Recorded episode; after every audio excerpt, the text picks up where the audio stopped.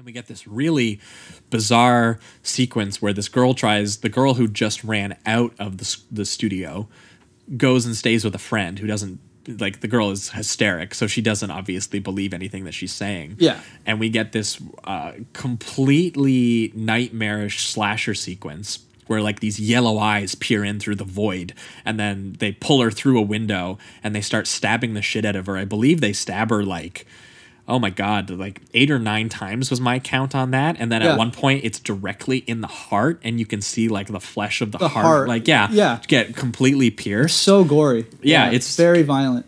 It's it's crazy and there's like this old hairy like wolfman arm is the arm that comes through the window and stuff like that. Yeah, and what's cool too is that it, it once again, just going back to the score, Goblin, whoever these guys are, are amazing because Mm-hmm. What they do. This was like this could have easily just been a typical murder scene. Like Mm-hmm. you know, you get some creepy piano, whatever you want to do. But what they do is they have these like hard hitting percussions the whole time. Mm. So it, it it almost makes you feel like angsty, and you're like, oh shit, like what's gonna happen? Instead of just kind of being feeling suspenseful, you you feel like there's something powerful about to happen Mm-hmm. instead of just scary. It, it's Yeah, wh- wh- which really does sell how far Argento goes with those murder scenes sometimes. yeah, because again, he goes over the top. Like they're They are- very violent. yeah, and, and they're incredibly stylish, but you, Yeah, you they're, just they're artful. Like the one they are leads artful. to the what you're saying with the the stabbing stabbing of the heart, and then uh, she goes through the the the glass the stained glass, roof that's there, Right, and And, then, then the wire, hung. the wire hangs her, yeah, and then the the piece of steel that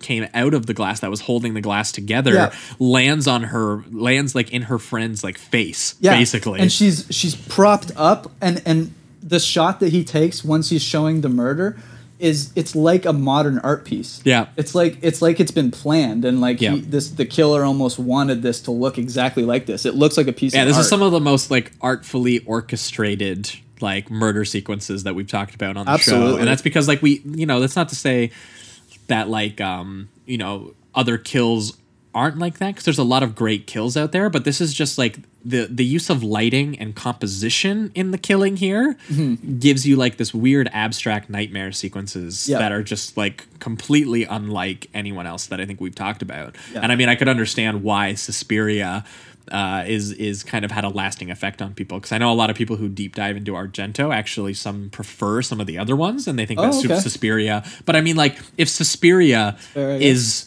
your most well known movie, um, and you think that that's the overrated one, it's just like it's still so good. It's like still so good. Like come on, like this movie's just- so damn good. Yeah, and I also uh, like what they did. Uh, what the shot that he had before this girl died, which was just the completely symmetrical red uh, building. It- it's it's Mm. yeah. on the inside. I can't. It, it's I, it's not a. It's not like a courtroom or anything. It's like a. Just a hallway, I guess we'll just say. But there's a stair. There's two staircases that lead Mm. into it, and it's completely symmetrical. And it's just got. It's such a beautiful shot. It almost Well, reminds me of like a Kubrick shot. Or well, because. Ar- Argento does come at filmmaking, and we'll talk about it a lot, especially when we get into Inferno. Mm-hmm. But he he comes at filmmaking a lot from a point of almost like a like a like a uh, someone who's into decor and like architecture. Yeah, right. yeah. Like there's there's a lot of very carefully composed images Yep. and a lot of very carefully chosen sets and where he places the camera in those sets Yep. and how that makes you feel, especially when brutal things happen in those sets. Yeah. Or or well, kind of added to that thing I was saying about like the modern art piece. It was Yeah. just like uh, like this. It, it felt prestigious. It Mm-hmm. felt it felt well thought out and artful and and, and Well, yeah, and but then- then he would have these crazy murders happen. So it's like oh, like this, like this total like trash material, right? exactly exactly mixed in with this kind of prestigious Like if, like, like if this movie wasn't about murder and it was just like a psychological drama about a about dancer, a ballet dancer. like yeah. people would consider this like an art movie, yes, right? absolutely they yeah, would. just Yeah. because so such vivid lighting and set designs, and I do think it's really interesting that we go from that scene immediately to she goes to the school and she starts hanging out at the school and there's all kinds of training and they seem to push the dancers really hard and they even tell them we don't teach you dance. Like people who are here should know how to dance. We we just push you until you find the thing that is specific to you that you want to discover through dance. Yeah. um, but uh, the, the the school uh, is drained of a lot of that color, especially in the daytime sequences. Basically, like it's just it's a very mundane school, and it almost seems to like drain the life out of people in there. Yeah. Um, as we see, uh, uh, she in her first time doing a class ends up very very weak and very disoriented because she they they feed her something or something, right? Isn't Yeah, it? there's that weird sequence that in the hallway right before that where it shows the little boy and the weird nanny it seems for the little boy.